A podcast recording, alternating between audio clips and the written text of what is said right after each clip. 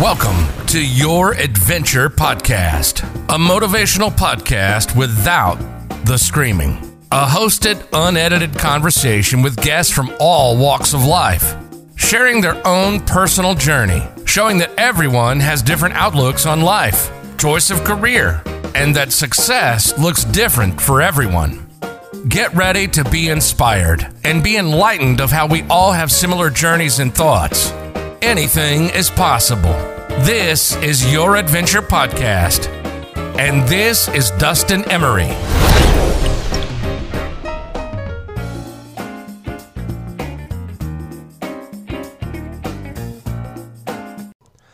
Hi, welcome. Thank you for tuning into Your Adventure Podcast. I'm your host, Dustin Emery, and this is episode number two. Uh, today, I actually have my cousin on, uh, Blaze Wright, coming in today for the studio. How you doing today, man? Pretty good, man. Yeah. Um, Yeah. I know you said you were a little bit nervous coming in. Uh, first bit. time hearing your voice on a podcast. Yeah, it's kind of it's kind of interesting. Uh, how do you think it sounds so far? Oh, it sounds pretty good actually. Yeah? Hmm. Well, I appreciate you coming in today. Yeah. Actually, one of the reasons I wanted to bring you on, and I wanted to bring Caleb on as well with you, um, mainly because you guys are 19. You're Yeah. 19, right? Hmm. So the reason I'm uh, at such a young age, essentially, you know, because I'm about 10 years older than you. So Yeah. the reason I wanted to bring you on was because I wanted to see what your guys' perspective is on life uh, Mhm. at such a young age, especially in today's society. Yeah. Um, I remember when I was 18, 19, I, I remember what was going on in the world and what I was thinking at the time. And I'm going to assume it's a lot different compared to yourselves. different, Yeah, because you you didn't have social media and stuff like that back then, really. No, it was very it was very limited to, compared to what we have now. I Yeah. mean, um, you guys grew up essentially in uh, what the Vine era and Yeah. Facebook, Instagram was coming out. It wasn't what it is today. Mm-mm. And then you guys had Snapchat, which was pretty popular. Yeah. I don't I don't know how when- popular it is now. Is it? Is it Yeah, still popular? It's probably one of the most biggest texting apps out there. Like, Do you use it? I use it ninety percent of the time when texting people. I Oh, don't wow. really use my phone number. Oh wow. So you wait. You so you don't exchange phone numbers with people? You just Snapchat? Yeah, Snapchat? Snapchat. Really? Wow. That's the thing now. That's that's pretty interesting because so I don't have Snapchat. Mm-hmm. and I do remember there was one time I I think I was I want to say I was 25. I was at a bar Uh-huh. uh, with a few buddies of mine, and I was talking to this girl at the bar, and I was like, "Hey, you know, we should exchange, you know, info, Yeah. um, and you know, get to know each other." So I was pulling out my phone to basically get her phone number, right? Mhm. And she was younger. I I want to say she was 21. So she was a lot younger. Um, and yeah, the first thing that she popped up with was Snapchat. She was like, "Oh yeah, I'll give you my Snapchat," and I was like, Yep. "Oh," I was like, um, you know, this isn't gonna work because I don't have Snapchat. I was like, I don't use it. I don't understand the reasoning because I knew people that would be texting a person Uh, and then they would also be Snapchatting that same person. So there's like Oh, two yeah. different conversations going on. Do you do that? hmm I feel like I feel like the main reason why we use Snapchat is because there's like a lot of different things you can do. Like you can just send a video straight to someone, or send a picture of what you're doing, or you Mhm. can you can save a bunch of stuff in chat a lot easier. Um, I mean, the only time I really exchange a phone number is like if I'm FaceTiming somebody. I don't Oh, okay. really make phone calls or text people on my phone number. Wow. Yeah. Okay. So yeah. See, a lot of things have changed. So that was one of the reasons I wanted to bring you guys on, just because you guys were a lot younger. So I think you guys have an interesting insight onto hmm what's going on in the world now, especially on how to use social media. You know. Yeah, I feel like another big thing with social media is like a lot of them they allow you to save pictures directly to that app. So if you were to put it on any other device, you have access to all those pictures and videos. Oh. Oh. So you're talking about like like the Instagram archive, like yeah, you're saving. and and Snapchat too. You can save memories and you can put it on any phone, any device. Really? Yeah. I thought I thought originally Snapchat was it like disappeared. That was the whole thing. Uh, if you save it. If you but you can save stuff now. if you save the stuff then you can keep it for years like and every time like say i I take a picture of this of us doing this podcast a year today will pop up in my memories Okay, so I've seen that on my iPhone where it pops up a memory in my photos, but you Yeah. know that's that's nothing, I guess, compared to Snapchat. But yeah, because you can put it on a Samsung, you can put it on any device, and have access to all that stuff. man, uh, you make me sound so old right now. At 28, I'm like, man, there's a lot of things I still don't use, and I just I, I have no idea how to Yeah, I use. like I mean, said, I don't- Snapchat, I I had it once for like a month, and then I was like, what am I doing with this thing? And this was early on when they first had Snapchat come out on the scene, but now I have no idea. Yeah, I mean, I don't use Twitter, and a lot of people are using that now. Yeah, I don't have Twitter either, Yeah. but I know it's pretty popular. Like, oh yeah, Caleb's always talking about Twitter. he has a Twitter. Oh yeah, Oh man, I feel everyone in my friend group has one except me. yeah. Yeah. You you just don't you I don't feel know. like it. I just never really found anything great about it. Same thing with Facebook. Like, I've never had a Facebook either. I know, well, obviously in our family, like we have a lot of people who have Mhm. Facebook, and I know it's mainly for like family reasons. yeah, fam, our family Um, is pretty heavily with Facebook. Yeah, I've heard, Yeah, I've heard some some some stories um, Oh, yeah. about Facebook in general in our family, but I guess it is what it is. You know, some people are just like just like it for that reason. I guess I I, I personally don't want one myself. yeah. I just don't like the format of it. Hmm. All right. Well, that's that's a big reason why I brought you on, uh, because of your age. You know, that was a huge thing. You know, Yeah. I wanted to see what it's like to be essentially a, a youngling. You know, in this society now. So, my first question for you uh, that I've asked my first guest on the ep- Uh-huh. on the episode one, and that I'll ask guests coming on in the future. Um, essentially, I still think of you as a, a kid. Y- You know, you're only 19. I know, but still, you know, still 18 young. is an adult. I get Yeah. it. I remember trying to get to 18. That was my dream. Like I just wanted to be an adult. But my question is, what did you want to be when you were a kid? Because I think everybody has that first dream between like the age of seven to 12. That's the first Oh, thing they think of, like what they want to do with the rest of their life, or what do they want to do as career. So, like I said, you're 19, but I'm sure you had the very first dream that popped up in your head as a, as a young kid. Yeah, for me, really, it was like I I don't really remember as a super young kid, but when I was about like eight or nine, I just remember seeing like a lot of movies and stuff of like skyscrapers and big cities like New York City, and that was just something I always wanted to be. I didn't know it was an architect, but I found out later on that's what I wanted to be. So at the time, you just wanted to build a skyscraper, but you didn't actually know the description of the job itself until until later, Yeah. architect. So. So what was what was the I guess um what's the word? I guess passion really like behind the idea of a skyscraper even at a young age. I mean, I think it was just like, for instance, one one of the buildings that really struck my eye as a kid was the uh, Opera House in Sydney, Australia. I don't I don't, think I've ever seen that building. You'll have to look that up. Um, that's that's one building that kind of struck my eye. I always thought of architecture something like beautiful, kind of like art, and I always thought it would be cool to build stuff like that, because you can with architecture you can do anything. You can build spiral buildings out of glass. Like in lot in Europe, there's a lot of buildings. Like look at the Eiffel Tower.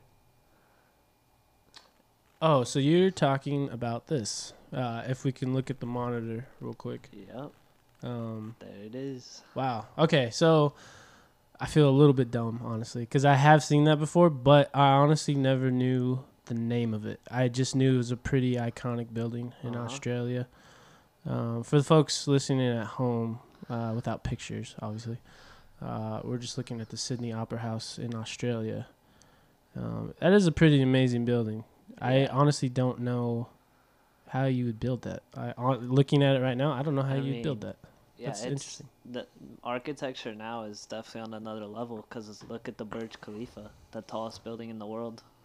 Is that so? The tallest building in the world. That's Dubai, right? Yeah, it's in I Dubai. have I have seen pictures of that. That's wow. That's insane. I don't know if I'd want to be up that high though. Yeah, people live I'd be in that. I'd be building. nervous. People live in that building. yeah, that's the, it's an apartment building, right? Yeah.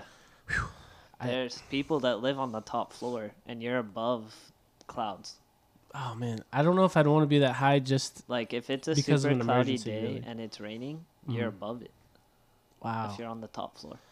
I would assume that's a very pretty view in the morning, like the sun coming up, you know, through the clouds. It's got to be Oh yeah, amazing to see. That'd be crazy. But like I said, I guess I would just be nervous about emergencies, Yeah, earthquake. or if that building falls and you're in the top. Oh, dude. Earthquake would be sketch.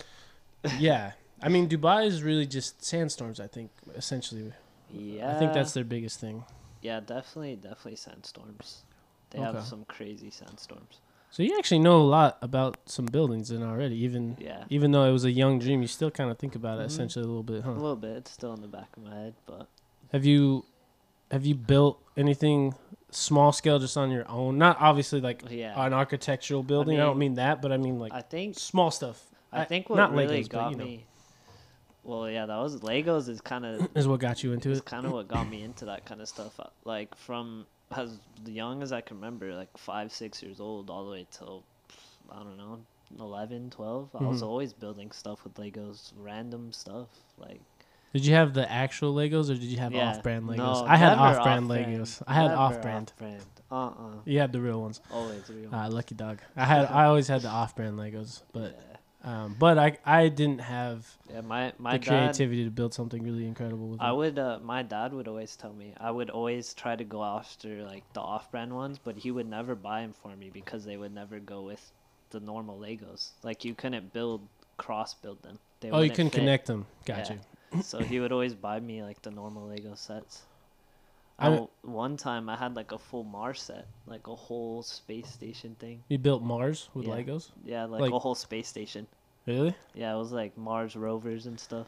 Oh man, Elon Musk needs to get a hold of you, man. Start building some buildings on Mars. For real, huh?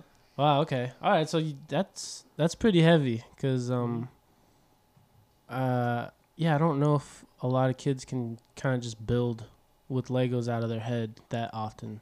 Yeah, I was always really creative when I was a kid, especially with Legos. Hmm. I always had a pretty big imagination. That's good, cause you know I think back to myself uh, with my off-brand Legos. you know, um, it was always just I just tried to follow the box Yeah. to build it, you know, the instructions. But you were going For me- off of instructions or off on your own. I mean, for me, I would I would always build them with instructions, but it would never last a week. I would always tear them apart and make my own stuff. Make something else. yeah. See that? Yeah, I don't think a lot of people do that as often.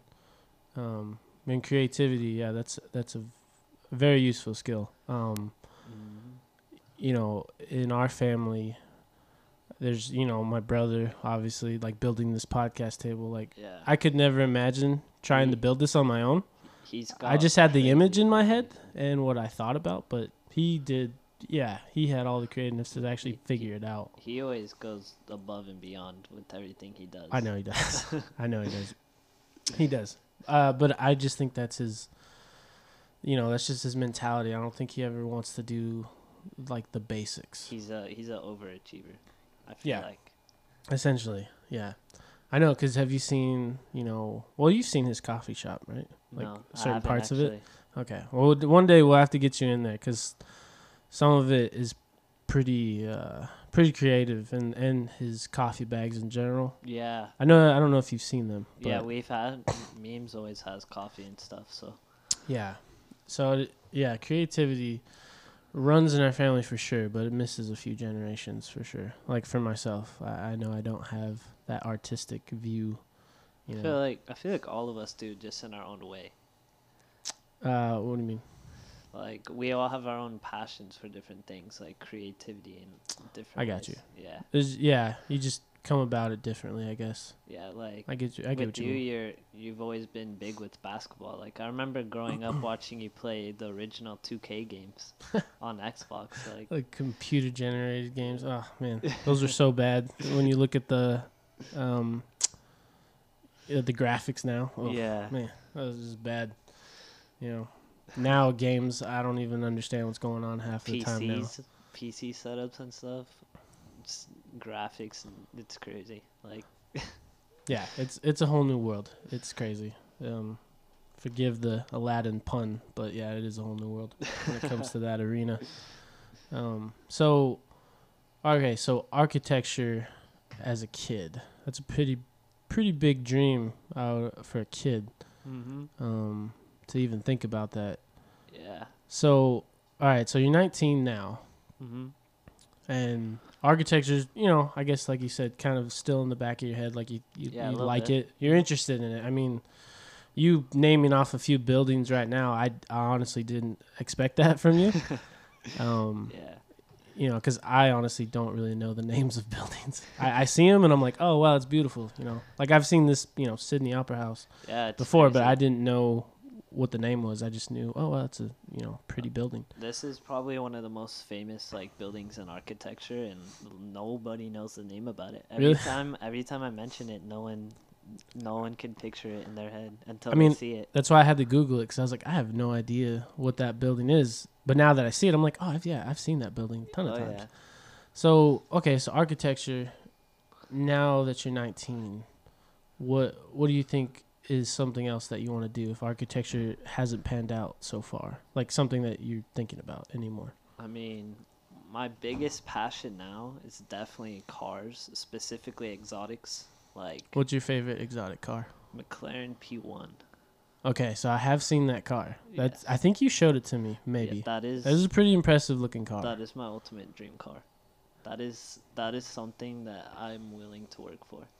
really, Yeah. you're willing. So okay, so willing to work for it. That's that's a key word because a lot of people don't want to work for things Mm-hmm. nowadays. It seems like, especially at a young age, sometimes. Yeah. um, give or take.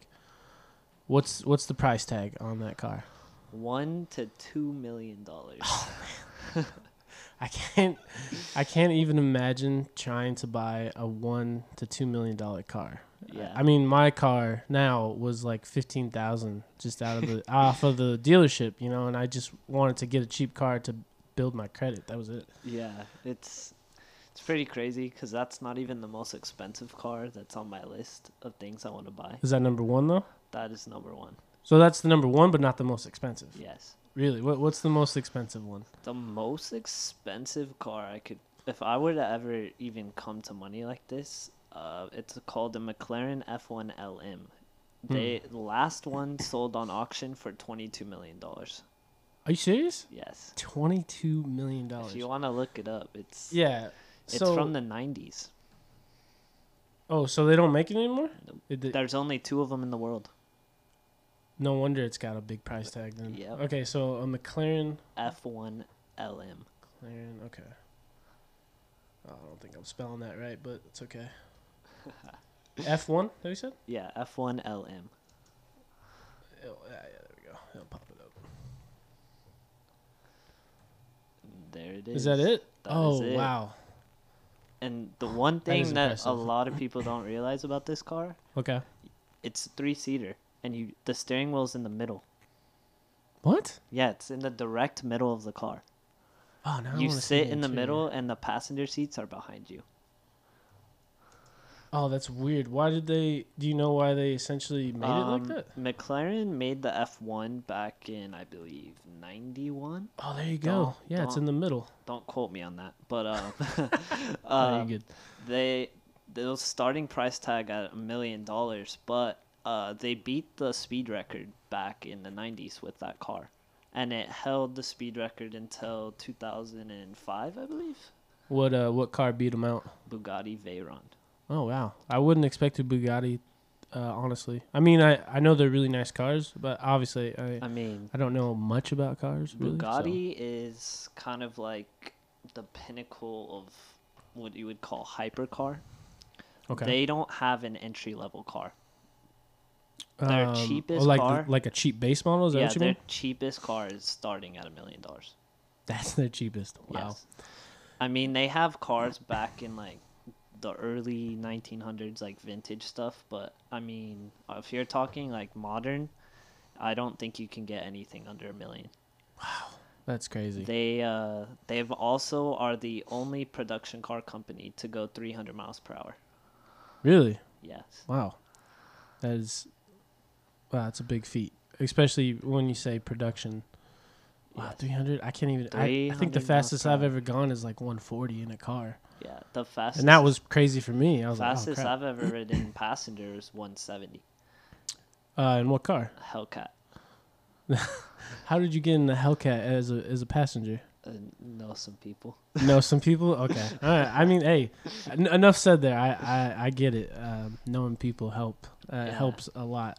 One of one of my really close friends, the one I was telling you about that just got the BMW. Uh, his older Okay. brother had a uh, 2009, 2010 uh, Nissan GTR. That was like w- Okay. that was like one of the first like supercars, I guess you can call I've ever ridden in. Wow. Okay. Dang, that's crazy. 170. Okay. Well, yeah, like I said, 140 was the highest I've ever been, and that's just driving on my own. But once I got there, I was I, I, couldn't slowed down real quick because I was nervous. Honestly, I couldn't imagine driving that fast. I've only ridden passenger, so passenger, I think you could I feel you like would feel a little bit better as a passenger. As a Uh, driver, I'd be more nervous. You, oh, you think you're more nervous I as a passenger? I feel like as a passenger, it's a lot more nerve wracking because as a driver, you know what you're doing. You know what's happening. Hmm. You like you know when you're gonna brake. You know when you're gonna accelerate. As a passenger, you have no idea what's happening. You're just That's true. You're You're just, for hoping the ride. you you're know? just hoping that the driver doesn't fuck up. yeah. I can okay, I can understand that. That, So- that that reminds me of like those Vegas tracks that you can go Oh yeah. and like rent a really expensive car, or you can be a passenger. hmm And I've always wanted to do that, honestly, but at the same time, I'm trying to justify spending that much money I mean, to, it to drive it around for a it little really bit. depends on what car you're Hmm. willing to get because I mean I'm pretty sure you can get a Lamborghini Gallardo for 100 200 a day but Okay. if you're talking about let's say a McLaren 720S that's like $1200 a day That is pretty crazy. I, I don't think I could spend twelve hundred dollars a day just to drive a car around, Yeah, especially in Vegas that's- on the strip. You're not moving that's yeah I mean unless you get on the you track. can get that in LA but then again you're you're not really moving no, you're in bumper to bumper. so Uh, that's what I always thought was funny about people that had really expensive cars in big cities like New York. mhm. Like when I was out in New York last year, seeing some of the people drive around in their super expensive cars, yeah it kind of made me laugh because I just thought they're not b- really using the car to its best Full level, potential, full yeah. potential. Yes, thank you. I feel like They're going bumper to bumper like 10 miles an hour, but that car can really get to like 280 if you if you really let it go. yeah And I'm like, dang, that's so sad. That car wasn't meant to, you know, go that slow. I mean, I mean, there's a pretty big difference between my perspective and a lot of rich people. A lot of rich people will buy them as assets or investments, or they just buy them as a flex. Ah, With me, I'm an actual car enthusiast, okay. so um, my dream is to have a collection bigger than Jay Leno.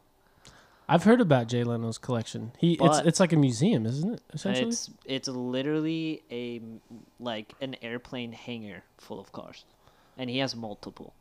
Yeah, he's. I know he's a big car guy. He's a Um, massive car guy. and I don't know where he lives, but I heard you can like go onto his property. I think and actually Mhm. look at his cars. Right. Yep. I, I can't even imagine having that much wealth. Yeah, you know? he's he actually has a McLaren F1. really. Yes, and a P1. Oh, you you know, I always think though, do you do you think he's able to drive every car every once in a while? That's like one thing. I've like really use them. I don't. I wouldn't want him to just sit there. That's one thing that I've always kind of been upset with about Jay Leno. He has all these crazy unique cars. Okay. Like he has cars with jet engines in them from like helicopters. But I he didn't know you could says it that. in all these videos and the shows that he's on because he has a show called Jay Leno's Garage. Yeah, I've heard of that. Yeah, Um, Mhm. he always talks about it how he doesn't drive them that much. like feels like a waste. my ultimate ultimate dream if I ever even come close to getting a P1, Okay. I want to be the first person to put 100,000 miles on it. You don't think any of them have hundred thousand miles on it? Nope. The highest mileage one today is 21,000 miles. Oh my gosh. Wow, that's okay. I didn't know that. Yep. And Twenty-one thousand. Yeah, that's not very far. and it sold for 990,000 on auction. Be- just because it had twenty-one thousand miles. It also sold for that right when uh, the pandemic hit. So oh, the price dropped. But even Yeah, then, you can't afford it at the how- pandemic. how cars on that caliber work the highest spec, so most expensive one, could if that one goes up, no matter what, it's gonna drag the cheapest one up in price. Okay. That makes so sense. if the most expensive one is two million and it goes to two point five, the one that sold for nine hundred is gonna go to like one point three. It's basically got to even itself out essentially. in and no weird way. matter what, it's always gonna go up in value from the cheapest to expensive.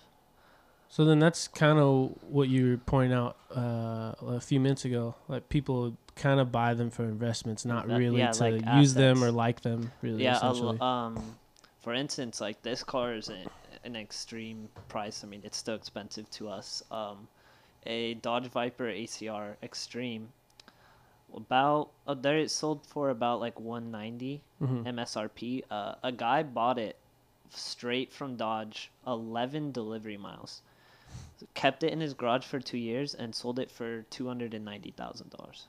Wow. Hundred thousand dollars. So he, so basically, he just wanted the investment He didn't value. touch it. He just sat on it, and that was only for a year. I mean, that's that's a really big rise in a year. Um, I mean, some stocks don't even do that. Yeah. Um, in a year. I mean, it really depends on the company, but Real estate and exotic cars are probably two of the biggest assets you could ever get into. People don't realize I it. can understand real estate for sure. But I never thought about cars that way. Yeah, I mean, you really it's all about production number and rarity.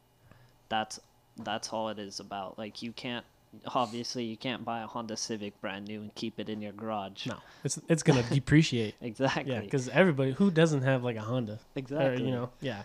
So I can okay. So the rarity mean, essentially. For instance, the McLaren F1. It's McLaren is the only car company in the world to have a car with middle driving steering wheel, besides a Formula One car. So that automatically puts it in a different category. like they yeah. just released a newer car called the McLaren Speedtail that is the same setup, but that car MSRP is like 1.5 million. So okay. yeah, just starting price is that. That's not even adding any of the crazy options you can do. Oh gosh. So Uh, the, uh, the uh, car could even know about that. easily be over three million. Easily, you can do a full carbon fiber body. You can do whatever. The craziest thing, the reason why I love McLaren so much, they have a, and basically I don't know how to explain it. They have a facility called MSO, which is McLaren Special Operations. Uh, it's a special team. As long as you got the money, they'll do anything you want. So they'll basically, you pay for it. You one-off it. paints. They'll create one-off interior. They'll create all sorts of stuff for you as long as you got the money. Money talks, right? Exactly. I mean, that's what mom always tells me. Money talks. But okay, so you went from architecture to cars. hmm Now, so is the cars just something that you maybe want to work on in the future in general, or is it just something that you're really into? Like, you don't see a career in it, but you just like cars. Like you said, an enthusiast. I could definitely see a career in it, but it's definitely more of a passion, Okay. something I just want to own. you Something know? you just want to own.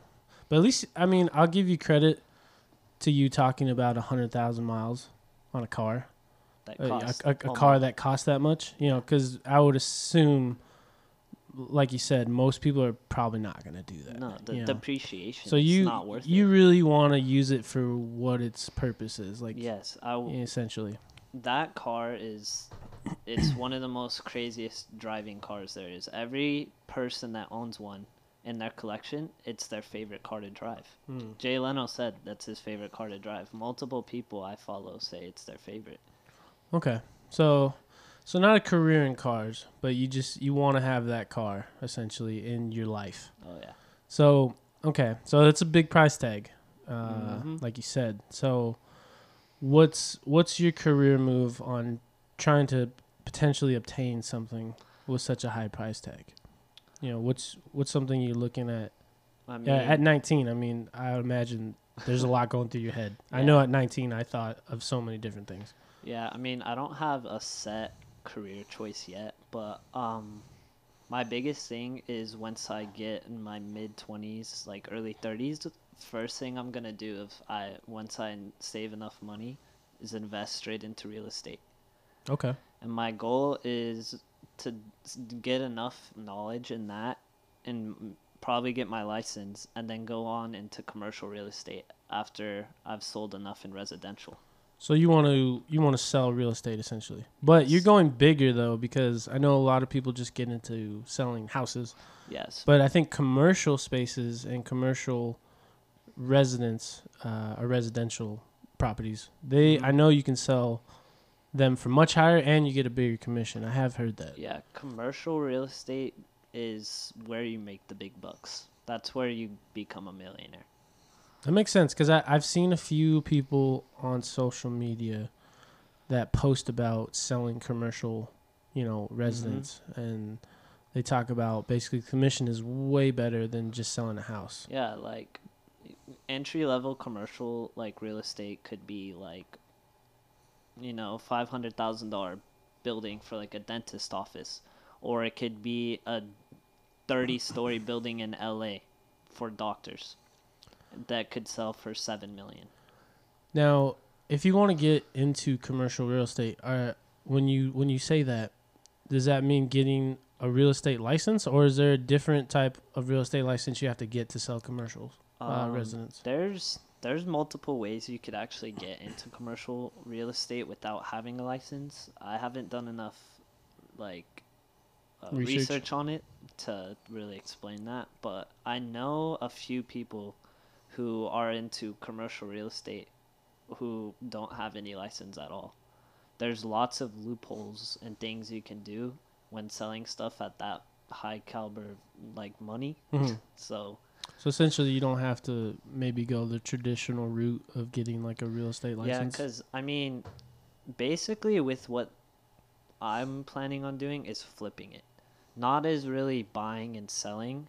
Basically, buying something at a low price, refurbishing it, like and so you're flipping it. I got you. flipping it. Yeah. Okay, that's like how people flip houses. Mm-hmm. They buy, you know, maybe a Yeah. hundred thousand dollar house, which a hundred thousand dollar house now can be a complete wreck, Oh yeah. and then you sell it for probably maybe three or four if you're lucky. Mm-hmm. But you flipped it, and now you know the work that you put into it essentially that's- brought its value up. That's what I'm gonna start with, to basically get the hang of it. So you said, you said mid twenties to thirties.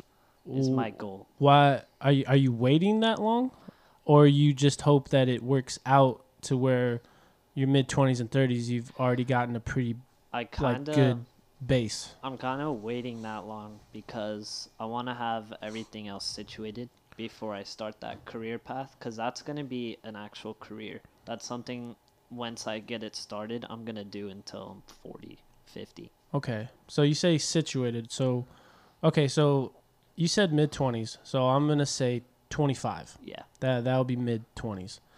So essentially, you would start this real estate venture at 25, Mhm. right? If everything goes according to plan, obviously. Yeah. Um, so between now, 19 to 24, essentially, uh, what what's the plan right now? Like when you say you want to be situated by the time you're 25 to do that, what's what's going on between these years? Basically, having my first career choice picked out, whether I want to go to college or if I want to take the military route, which I've been thinking about. And the military route would be why? Uh, personally, I think the military route. I think it would be. I, in my opinion, I think it would be good for me. Um, I'm pretty small, so Yeah. I think it would be good for me physically, and honestly, I think it would be good for me mentally too. Like, um, I'm not really a social person, so I feel like being in the military, you meet your brothers there, basically, like Okay. friends. So you're trying you, to create like a community for yourself in a Yeah. way.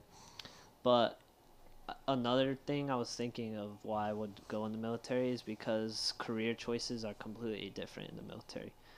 There's things you can do in the military you can't do in normal society. Like so give an example. um I want to become an engineer for airplanes. Okay. And what you have a name for that? I don't there have an actual a name? I mean, I could look it up. Let me see. You said commercial, or not commercial. I'm sorry. Military. Military. So I'd be working on like jets and stuff on like aircraft carriers. So military engineer, correct? Yeah.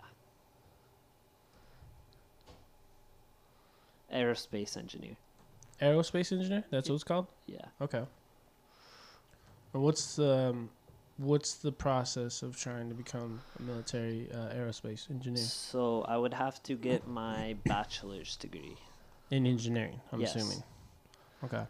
And then, so once you get your bachelor's in engineering, then you apply for the military, or are you in the military No, while you're you earning this degree? You go into the military and you it basically it would be your MOS, which an MOS is basically your job.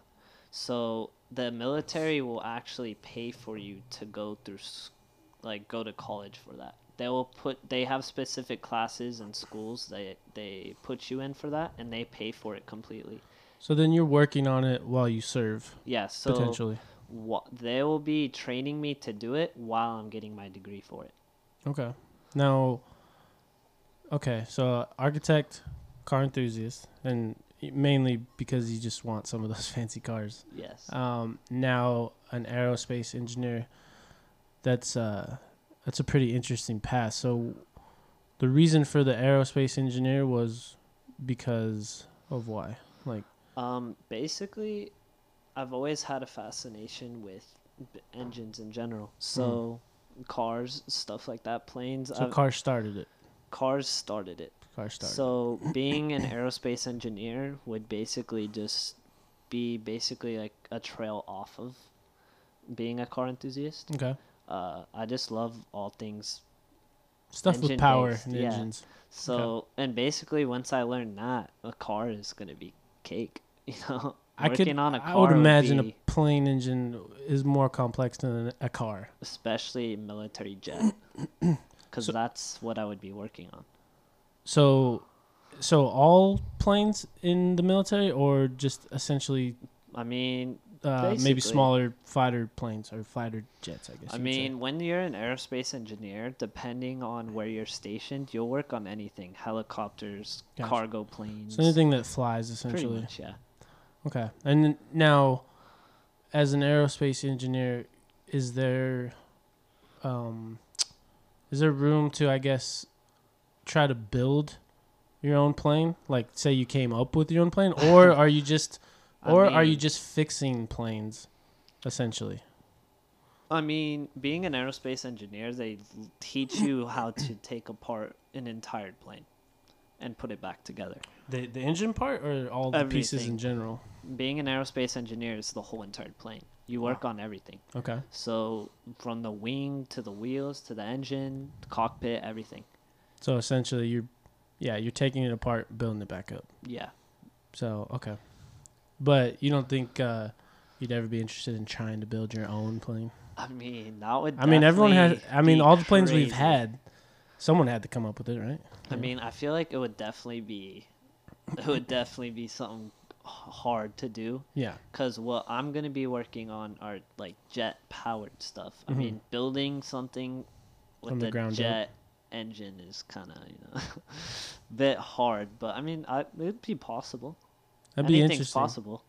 I mean, like I said, I think, you know, I all would, the, all the uh, planes we have now, someone had to come up with it first. Yeah. Or build I it, mean, I would definitely have to probably go to designing school or some type of.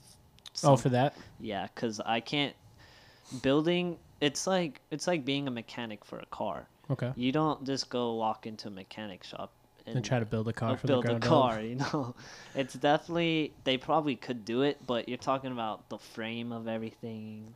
You know, So essentially, yeah, when you talk about being like a car mechanic, like most car mechanics might get the body of a car and then they just build the engine. yeah, building something from scratch, Different story. completely different story. different story.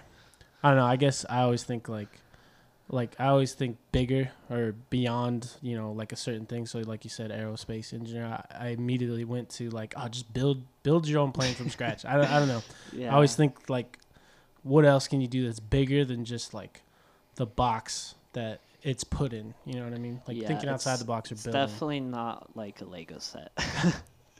Hey, but you know, as as funny as it may sound, you know, starting as a young kid and building those Legos has essentially led you to like this point or this decision. yes. So even something so small and trivial that people think about, you know, like oh, he's just playing with toys and he's really creative, and he can build stuff. You know, with his toys. Essentially, and in the long run, you know, it's led you here, and Yeah. I don't think a lot of people think of that. Though. I mean, I've They just always think, oh, he's just a kid playing.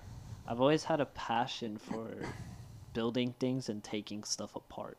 Mm. I especially taking stuff apart. Um, Do you do that stuff now? Like Yeah, essentially like, with anything, I guess. anything really. Like uh, like a year ago, my PlayStation was like super dusty. Like it was sounding super bad. So I took the Mhm. entire thing apart, including the motherboard, and cleaned everything out and put it back together. you were actually able to put it back together, Yeah, and it works properly? I literally watched a ten minute YouTube video.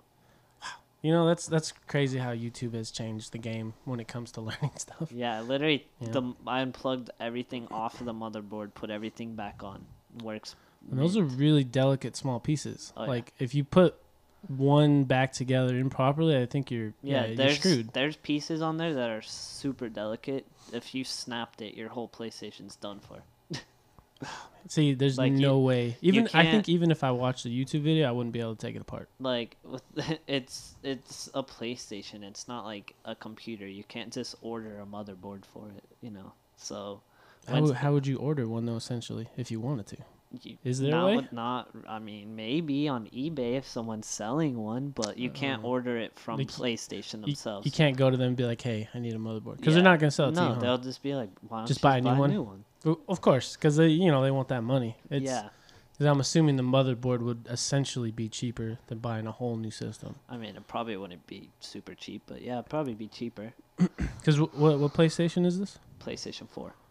So okay, is there a PlayStation Five now? Yeah, Yeah. Okay. that's the one that just came out. Right. Okay. Say I'm behind on the whole video games. I know you're into video games as well, but okay. So taking apart an entire PlayStation Four, putting it back together. Yeah, I can't even think of that. Mm-hmm. I don't even how. Yeah, I like I said. I think watching a YouTube video on it, I would still be lost, and I would be afraid. Yeah, of just I mean- just breaking it. I'm I'm a pretty hands-on person. That's how I learn. So you just kind of get into it and learn as you yeah, go. Yeah, how I'm how I've always learned is I'm a hands-on person. So listening to someone talk about something, I don't pick it up as easily as doing it. Or just doing it. Your hands on. That Yeah, makes sense. So when I watched that video, I was just pausing, playing, pausing, playing, doing Mhm. it step by step, watching everything he did. And once I took it apart, I didn't even watch him put it back together. I just did it You just- myself. You just knew how to put it back together. Mhm. Basically, like, yeah, following each step and basically going backwards when you have to put it back yeah, together. and once I did that, and I had so much fun with it, with something as simple as that, it's when I knew I had to do something career-wise that involved, you know, my passion is cars. So I figured, you know, might as well be an engineer for something. I mean, That's yeah, it's a big. Um, that's a big move for sure. I don't think there's. I don't know. I, I there's a lot of young people that I've run into over the years that um, I've asked maybe that question to uh, about maybe what they want to do with their life in general, and a lot of them don't really have an answer. And I mean, at I'm, 19, I don't think I really thought about stuff like that. I'm not a hundred percent made up on that. Uh, like if I do choose military, But it'll it's probably there, be when I'm like 21, 22. Yeah, Um, I'm still like I I literally just graduated. I know you told me. Congrats. That's. I mean, high school. You know, you can't wait for it to be over. Essentially, Yeah, I graduated a year late, but at least I got it done. that's okay. I mean, even myself, you you know, for me, you know my story a little bit. Like, Yeah. you know, I, I graduated high school, you know, later as well. Um, hmm just because at, at that point when I was like 17, I just I didn't want to go to school anymore. So I was like, yeah, no. that that was one now I have a degree in psychology, so it's kind of weird how I never went really that way. I never really accepted the curriculum of how school is. I never liked what they taught. So I was always very organized. I always dreaded going to school because I always I just n- didn't find it useful. I always saw online social media how all these people are millionaires off of the basicest things like stocks and selling stuff through Amazon without I think diplomas. I know? think the world has changed a lot in the past definitely 10 years and Yes. definitely um a lot a lot in the last 5 years because just in my own experience and just seeing how the world has developed um, we have found ways to be successful without having to go to college because Mm-hmm. you know our parents and maybe their parents you know the thing Yeah. was you know i guess our grandparents essentially like you just needed a high school diploma Yeah, you graduated And high you school did and you went to college. That Yeah. was the thing, you know. yeah and that was the move you go to college and you figure out basically a job a career that you want to do Mm-hmm. now now i think the only problem i have a little bit with it is there definitely are some careers that you can't do it unless you do go to school That's that's something that I've never really liked the idea of college because I feel like there's a lot of things in college you can do without a degree. But for instance, well i think business for sure i don't think you need to Yeah, no. But aerospace engineering or being a doctor or a lawyer, like there's no choice. You have, have to, to go to get those degrees. Yeah. Like, you can't you can't just walk into a hospital one day and be like, I want to operate on this dude. Yeah, just because you dream about doing it and you want to do it doesn't mean you can do it. Yeah, you I mean, for myself, you know, uh, once I found my thing, my my niche or my passion, really, that I wanted to be a psychologist, you know, uh, a shrink essentially. uh Um, yeah, I knew for sure like I didn't have a choice. I had to go to school for that. You know, they're not gonna let me yeah. practice without schooling. You know, Mhm. and that's fine. But there's also a lot of things that I'm just gonna do in general, you know, as I work towards that. Yeah, and I know. mean, even with that degree, if you choose you don't like that in the future, you could always do other things with that degree. Oh yeah, I mean, I I guess that's the point. Sometimes with degrees is even if you don't essentially want to do something with that degree, it's always like a nice kind of safety net to fall back on. Yeah. Like it'll definitely get you a job somewhere because it shows that you made a really big commitment to something and you Mhm. followed through on it. That's that's one of the main things I decided that I think if I can't figure out anything, I'm gonna use the military. hmm Um, because I can get those degrees, and and it's I- paid for by it's the military. It's all paid for. Everything's paid for by the military. So, plus if I in eight years or four years, you know, when my term's up, if and you're I so young too, man. You still got a lot of time I'll to be. I won't even out. be thirty. No, I know. That's what I mean. You still have a lot of time to figure stuff out, which is such an advantage. Yeah, and if I decide military is not right for me, I could leave and I'll Mhm. still have those benefits. Mm-hmm. I'll have those degrees and I'll have money I can go buy my first house. Oh yeah, I can get started in real estate. I could buy duplexes like um with that I'm already set. You have a lot of options for sure. Because, um, I th- I'm pretty sure you know my buddy Mauricio, um, or heard his name potentially. so. Um, yeah, he's ex-military. He did uh, a four-year contract with the army, Uh-huh. and um, he thought essentially going in, he wanted to be make it a career, like be a career military Yeah. man. And then you know he got a few years in, he realized it wasn't for him. But now he's going to school um, for business, and you know it's all paid for, which Yeah. is which is nice, you know. And you know I took the different route so far. Um, I paid my way through community college right now to just get my associates, I heard about that. a lot of people probably aren't going to do that No. because it it is hard because I really had to budget my money and yeah. realize that you know I can't go do certain things all the time because well I need that Mhm. money to pay for school. But with you, you know you're even taking it like a step above me essentially because the military just in general to get into the military is going to be a lot of hard work Yeah, it's not but they're going to pay for your schooling so that's such a positive it's not an easy route. Everyone thinks the military is one of those things. Oh, I can just join. It's easy cake. Like no, boot camp and combat training is not easy. And another thing people don't realize is the military essentially kind of owns you. oh yeah So Yeah. they they could call you in for things. Uh, if we essentially ever go to war again, you're going. you're going yeah There's no way that's of what you getting s- out of it. essentially signed up for that's their So, investment right there Yeah, that's what that's yeah, that's what they put you through combat training for. No matter what you do, no matter what your job in the military is, that they own you. yeah So So at least you have a good base then. Yeah. You know, like like we said. a lot of people think the military is an easy route to get lots of money. A lot of the jobs don't pay jack squat. A lot you, of you them, talking like minimum wage military jobs? Uh, yeah, like almost all of them, starting wage is like twenty something. It's like 22, 23. So that's yeah. So that's It's- essentially like a little bit of a better living compared to I guess others. Yeah, you know, but it- it's With yeah, still low. with like, rising prices and pretty much everything, yeah, it's twenty dollars eventually is not going to mean anything. No. Essentially, right now twenty dollars is probably pretty good.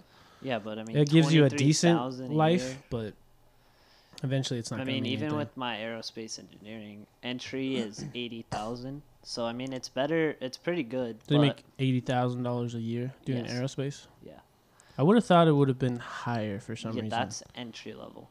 Oh, that's just entry. That's entry. So starting off in the very beginning, eighty thousand. that's really good just for starting off. Yeah. I mean, so you figure you do that for ten years. If you stick with it, yeah, it'll it'll go just a go lot up. higher, way higher, and it's in the military, so you get way more benefits. Well, and then oh, definitely benefits. I agree with that. And if there's And the military is never going away, so it's always No. a job that's going to be there. yeah, and if I choose to leave the military, I could always go back. Yeah, that, that's funny that you say that. That you can always go back because um, the buddy I just mentioned uh, in the past probably year, he even talked about it. Um, that once he gets his business degree, essentially he kind of wants to think about going back to the military. There's certain Yeah, parts that he can- feel he left unsettled or undone, kind of. Yeah, with the military, you can you don't have to be shipped out like anywhere crazy. You Yeah, he was never shipped out anywhere crazy. like, like, you you could know. literally stay in the United States and just chill at the base the whole time. Mm-hmm. Mm-hmm. Or you can get shipped to Japan or Hawaii or even be out on sea for months at a time, which So that's, that's, something I might b- happen to me depending on where I go. I was just gonna ask you that. So, if I yeah, so for myself, I know if I like ever wanted to join the military or if I had that passion when I was a kid, I always knew that like I would want to be out of the United States just to like Mhm. kind of experience a different world and different culture. It's- Was that something that you would be interested in, or do you want to stay stateside? Yeah, I'd definitely be interested in it, but it's it's really all about what branch you join and where they decide to send you. Because yeah, you don't really have an option of where they send you. No, right? it's it's kind of wherever they need you. Like I could either be sent to Japan, hmm or I could get sent to San Diego. Now, would you would you want an international like base if they if I they mean- chose it for you? Usually, when you get sent internationally, you're there for a year, two years. Mm. So it would definitely be interesting being away from all my friends and family for that long. Mhm. But I feel like it would it would be fun, you know.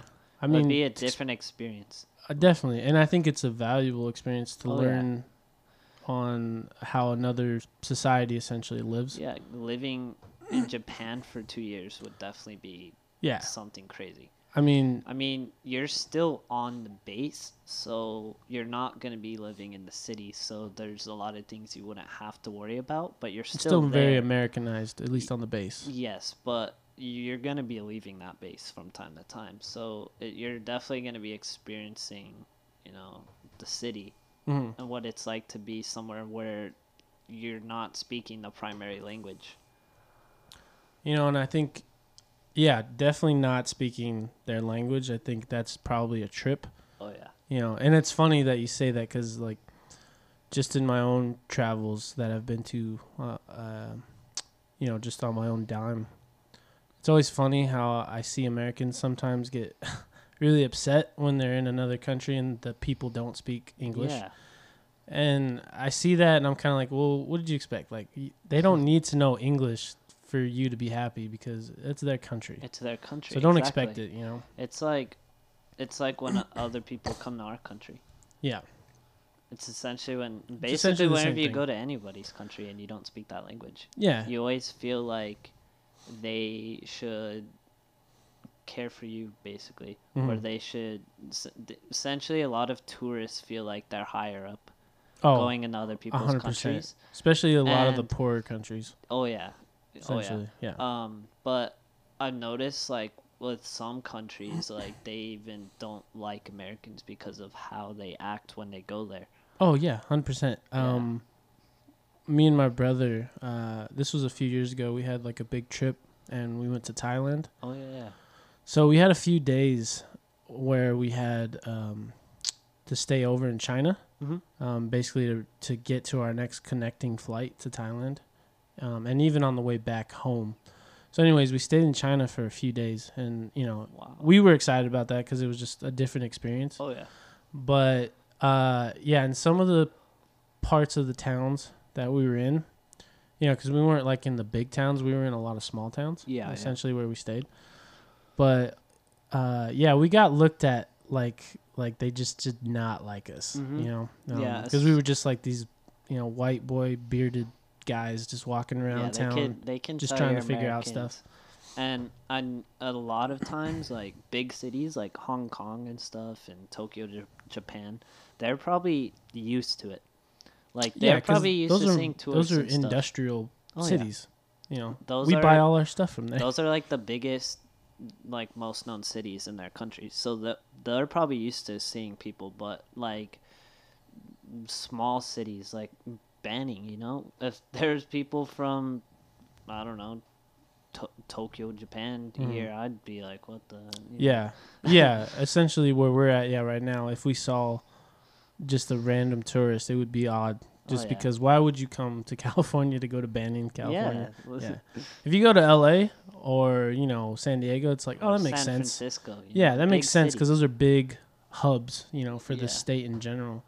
So yeah, essentially, it was the same thing when we were in China. We were in just like these small towns, and we definitely stuck out like a sore thumb. Oh, It- you know, and some people just looked at us like they, yeah, they did not like Mhm. us, you know, and uh, and it was, you know, it was, we did our best to try to communicate Mhm. you know, because we went to, I don't remember the name of the coffee shop, but we were walking and we found this little coffee shop that was probably no bigger than like the current studio that we're sitting in right now. Oh, okay, okay. And there was nothing, you know, the menu, it was all in, you know, Chinese. Oh, There was no English.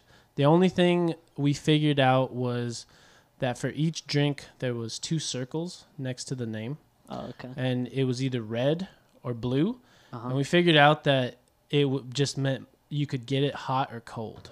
Oh. So I just walked up to the window and I just I didn't know what I was ordering. I just knew it was coffee because it was a coffee shop. Mhm. But I didn't know what I was ordering. So I just looked at something on the menu Oh. and I pointed to it and I was I just pointed to it and then I pointed to if I wanted it hot or cold. Oh, okay. And then um yeah, the lady, you know, made my drink and gave it to me, but you know, I had no idea what I was ordering. you know? yeah. you know but i knew i wasn't going to stand there and try to explain to her what i wanted in english Yeah, with you know i just knew i wasn't going to do that I feel like with like foreign countries where their letters are completely different, Mhm. I feel like it's a lot harder to translate.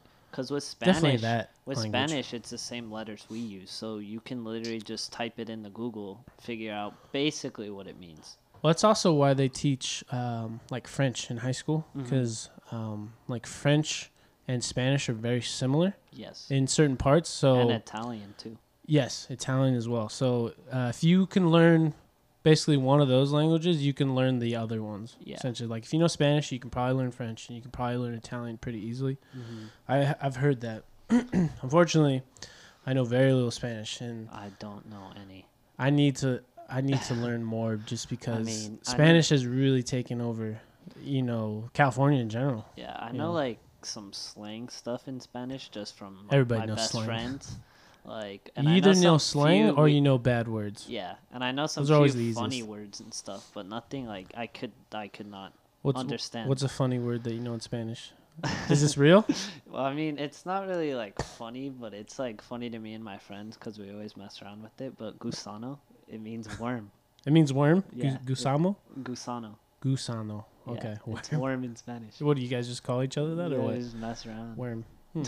Where where'd you even figure out that word? Uh, my best friend is uh, fluent in Spanish, so. Oh, okay. So he's basically okay. So he's teaching So, you like yeah, he all the teaches words me a that. little bit.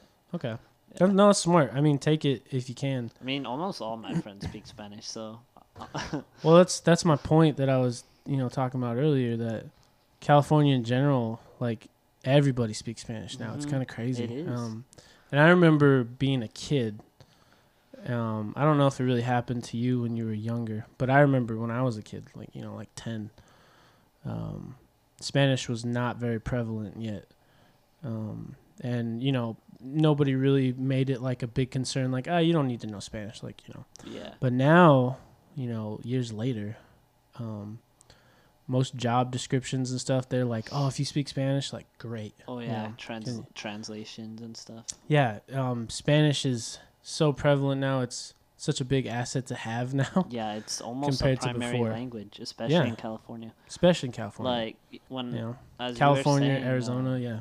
as you were saying, like you didn't really experience a lot of like Spanish when you were younger, um, but I basically from the age of like six all the way to thirteen, I grew up in Palm Springs, so. Is that uh, where you guys grew up? that's where honestly I grew up. I honestly didn't remember that. Yeah, Palm Caleb- Springs, you might be right. Caleb grew up in Banning and New York. Yeah, he had both. I remember that. But New Uh, York, there's like no Spanish out No, there. not so where I, he, not where he. I grew wasn't expecting him to learn Spanish. But yeah, where I lived, like the apartment complex we lived in, there was there was our downstairs neighbors. They b- barely spoke English. They Yeah. were always out in the parking lot, like blaring Spanish music. So, and even the school I went to, that's where I met my best friend today. Like he speaks fluent Spanish, so Right. almost everyone there did. Yeah, I'm, I yeah, I can I can see I can see you definitely going through that. I mean I mean for myself, most of my girlfriends in high school, they were uh, Mexican. Um, Oh, yeah. and they they were, you know, fluent in Spanish and fluent in English, but Mhm. when I would meet their parents, it was always Spanish. it was always a struggle, you know, to try to talk to them. It- Yeah. they knew a little bit of English, maybe, but it was pretty Mhm. broken. Um, and then I tried to learn a little bit of Spanish here and there, so I could have you know short conversations, which I can I still know now a little bit. But yeah, it was always a struggle meeting the parents sometimes Yeah. You know even though I'm even though I'm half Mexican myself, you know because Yeah, of my a- mom. I'm a quarter. Yeah, exactly. yeah, but we don't really look like we have any Mexican. No, but you when you don't. see like our moms, When you, know, and essentially you, realize that they're Mexican. Yeah, and then Esther, you essentially know that okay, like they're Mexican, but they also grew up in that time period where they were coming into the United States and Yeah. Spanish wasn't a thing that you were gonna learn or need to have at the time. So Mhm. that you know, parents just didn't teach it. Yeah. But now, it it could have been such a valuable asset now. You know, considering how much the world has changed. Yeah, it's definitely crazy. Like a lot of my friends, when I met a lot of my friends in Oregon, none of them believed that I was Mexican. Like none of them. Oh, I can imagine because Oregon. I've It's been to Oregon. It's it's yeah. Pretty white. It's pretty white. Yeah, I've been there. So, like, I have a pretty decent amount of Mexican friends up there, but um, they they never believed it until I showed them like my Certain family mom members. and grandma, granny especially. oh, especially Granny. Yeah, because Oh, yeah. Granny was fluent in Spanish. Yeah, she was full. Yeah, and she yeah she was full exactly. And then, I mean, you know, my grandpa, which was her ex husband, obviously Yeah. Papa Leo, like hmm you know he was Spaniard, so he Yeah. he was pretty fluent in Spanish himself. But um, yeah, I uh, I I come across that in my own right. You know, I'm like, well, my mom's Mexican, and I was like, um, and the people who knew Granny, you know, and they and when she spoke Spanish, especially like my girlfriends in high school, Yeah. they were like, oh wow, your grandma speaks fluent Spanish. And I was like, yeah. I was like, well, she's Mexican, but Oh, yeah. you know, I just never looked the part. yeah. you know, even though I was half, you know, I just there was only it didn't look like it until they saw certain family members and they were like, "Oh yeah, you're Mexican." That like, white "Yeah." boy just takes over. Man. It does, you know, and it doesn't help that parts of my beard is red sometimes. m- so it looks it that you know Mexicans don't have that type of like beard. my dad is like more than half Irish for sure. So oh, your dad really? Oh yeah. I mean, I haven't seen your dad in a long time, so I don't know what he looks like really anymore. But My I know he's white for sure. But And then uh, a red beard though. my mom's dad is also Irish, and he's Scottish. Oh, um, uh, Uncle Kev, right? yeah. Yeah. So from my dad and part from my mom too, I got a lot of Irish and some Scottish in me. So that's Makes why Makes some sense then. no one thinks I'm Mexican Yeah. No. Yeah. Not even a little bit. because Yeah. I don't tan. I just get sunburned. See, I can tan pretty well. I I Um, can't. I can tan. get brown for sure. Cause I, I mean, can't. yeah, no, I, I see you right now. You're pretty white. I get it. You know, um, I, yeah, when I say I can tan pretty well, I always think back to certain moments when I was a little kid. Yeah. Um, I was really dark when I was a little kid. So my brother, you know, you know how my brother looks. He looks he looks pretty white yeah. compared to myself, and uh, he always had like pictures of himself with like me and my mom, Mhm. and like we were pretty brown, right? And he'd like show pictures to like his friends or something, or Mhm. teachers or whatever, and they would just they would ask him like, you know, who's who's that? You know, who are those like you know brown people that you're with? and he's like, what are you talking about? That's that's my mom and that's my little brother. And like, yeah, they were they were so shocked all the time when it came to that, you know, and but I think nowadays, for sure. I mean, there's so many interracial couples nowadays Oh, compared yeah. to back in the day Mm-hmm.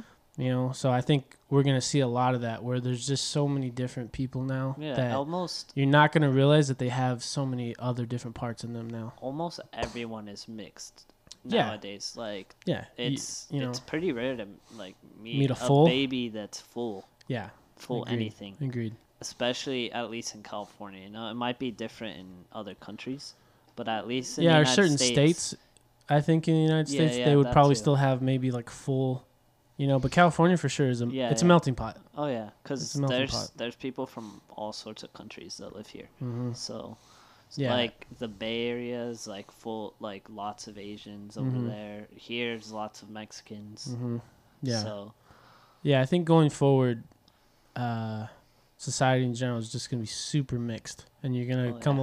al- across a lot of people that you just don't realize that they might know something you know or a different language just because like oh yeah, they had a grandmother or a father or a mother that you know was a different race than what they look like you know?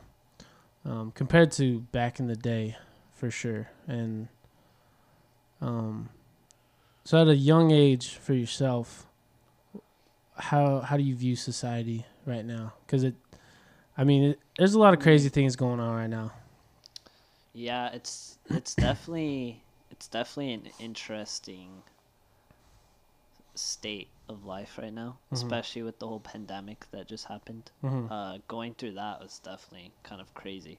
Uh, are you nervous about that or no I mean, personally, no, but I know a lot of uh, friends and acquaintances that were all stressed about it because they didn't get to have their senior year, you know? yeah So a lot of people were sent home. A lot of families, you know, struggled a lot more than others because small businesses, you know. hmm Um, I don't know. It's definitely interesting with everything that's going on now, especially like we were talking about earlier, how college and diplomas aren't really something that are big as they used to be because now we have crypto. Yeah Cryptocurrency is something that's kind of booming right now. are you into that at all or no Um, I mean, I've definitely looked into it, but I haven't really invested much yet. gotcha Um, I mean, I don't know. I guess I really just haven't looked into it very much to see. Just something that doesn't interest you right now, essentially. Um, I mean, I definitely have a little interest in it. I just haven't looked into it enough to know what to buy and what not to buy. Mhm. You know, so I mean, yeah, just for myself, um, being in that world a little bit, yeah, there's, uh, it's kind of crazy. There's so many different coins coming out every day, so it's yeah, it's a weird, it's a weird um, community, and it, you got to keep up on it sometimes. You I know, mean, it's, it's odd. there's there's only two I can think of, and Bitcoin and Dogecoin. That's Yeah. it. Those are the two yeah, big ones. Bitcoin is big, you know, you know, because it started, you know, eight, ten years ago, and now it's, you know, so Dogecoin kind of crazy. Dogecoin was blew weird. up. It just blew up on social media because of certain uh, famous people. You, do you think? Well, definitely famous people, but do you think, as a young person yourself, do you think the younger crowd really pushed that coin Oh, yeah. because of because of it essentially just being a joke. So they pushed it. Yeah, because I've I when it blew up, I saw it everywhere on social media. Oh yeah, It was it was one of the most biggest trend. It was the think it literally was trending on Twitter it pretty much every day. It was trending everywhere. Like even on Instagram, there was hashtags Doge to the moon. That was like the biggest thing. Doge to the moon. Yeah, And I I had a feeling people were gonna try to blow it up as much as they could as an investment, yeah. but I can't see it lasting more than a year. There's an infinite supply. Yeah, so I have talked to that. I have talked about that point with a few people. I think it's it might get to a dollar, but I don't know if it's going to go any I've more higher than that just because of the coins. Oh quite yeah, right now it's low. Yeah, Its peak was about 75 cents, so it was close. that's pretty. And that's oh yeah, actually, Because a year ago it was like half a penny, and Oh. then somehow it got super trendy and everybody wanted it, so the the price just went crazy. But yeah, I've also but I've the also infinite seen, supply hurts it. I've also seen like ever since that happened, a lot of celebrities are Backing it. are tr- not just Dogecoin. Yeah. A lot of celebrities are trying to do the same thing with other cryptos. I have seen that, yeah. Um, Or some of them are trying to come out with their own coin and push it. yes. Um, Yeah. I noticed a lot of celebrities are pushing some coins that are like worth tenth of a cent. Oh, so yeah. if they even hit fifty cents, they're depending on You're how much you have, you're millionaire. Yeah, because yeah, at like half a penny or less, you can buy so much with just And like a hundred dollars. If you were to put three hundred dollars into something that's tenth of a cent, if Yeah. it were to hit a full dollar, that's You're set. Hey everyone, uh, that little click sound that you just heard at the end was actually a technical difficulty that I ran into with episode number two. As we were recording, I lost about the last 10 to 15 minutes without even realizing until I went back later to listen to the whole episode to just look for uh, sounds or bugs that needed to be removed. And I found out that I lost it. So that is my bad. I do apologize to all the listeners out there today that are listening to episode number two. Uh, I really just want to highlight a few things to basically end this episode. My cousin Blaze Wright, who is the guest on episode number two, had a few illuminating things he said that I thought were very wise for a 19 year old. The last question I wanted to ask him, and which I did ask him, uh, just wasn't recorded, unfortunately. The question I asked him at the end to basically wrap up the episode was what did success look like to him? Um, and as a 19 year old, I think he gave a very good answer. Something that I think a lot of us should really think about. Uh, even for myself, I think it's something I should think about. He talked about wealth and being rich. Um, he said that there was a difference between being wealthy and being rich. He believed that even if you were making, say, $45,000 a year doing the job that you love and that you're happy, he said that he believes that that person is wealthy because no matter what type of income he has or her, um, the most important thing was that they were happy and that they loved their life. So he thought of that as actually them being wealthy compared to people who are rich.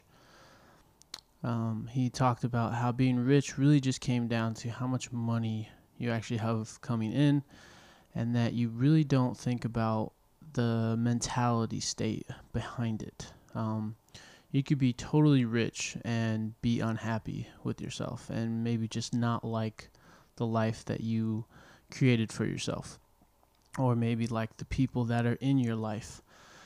So his difference and his thought process on being wealthy and being rich, I thought was very um, insightful, especially for someone who's only 19. And I honestly believe he has a very good base and foundation um, that he can work with at such a young age. Um, and to honestly have that type of insight and think about just being happy instead of basically just having all this money and being unhappy. I think for him to think about that as a 19 year old, I think that's a very positive sign uh, for this young generation coming up behind us. Um, I really do hope that a lot of young people um, will look at that and just think about their mental state and just think that do I want to be, you know, rich, but I'm totally unhappy and depressed with my life, or I have money coming in, I can live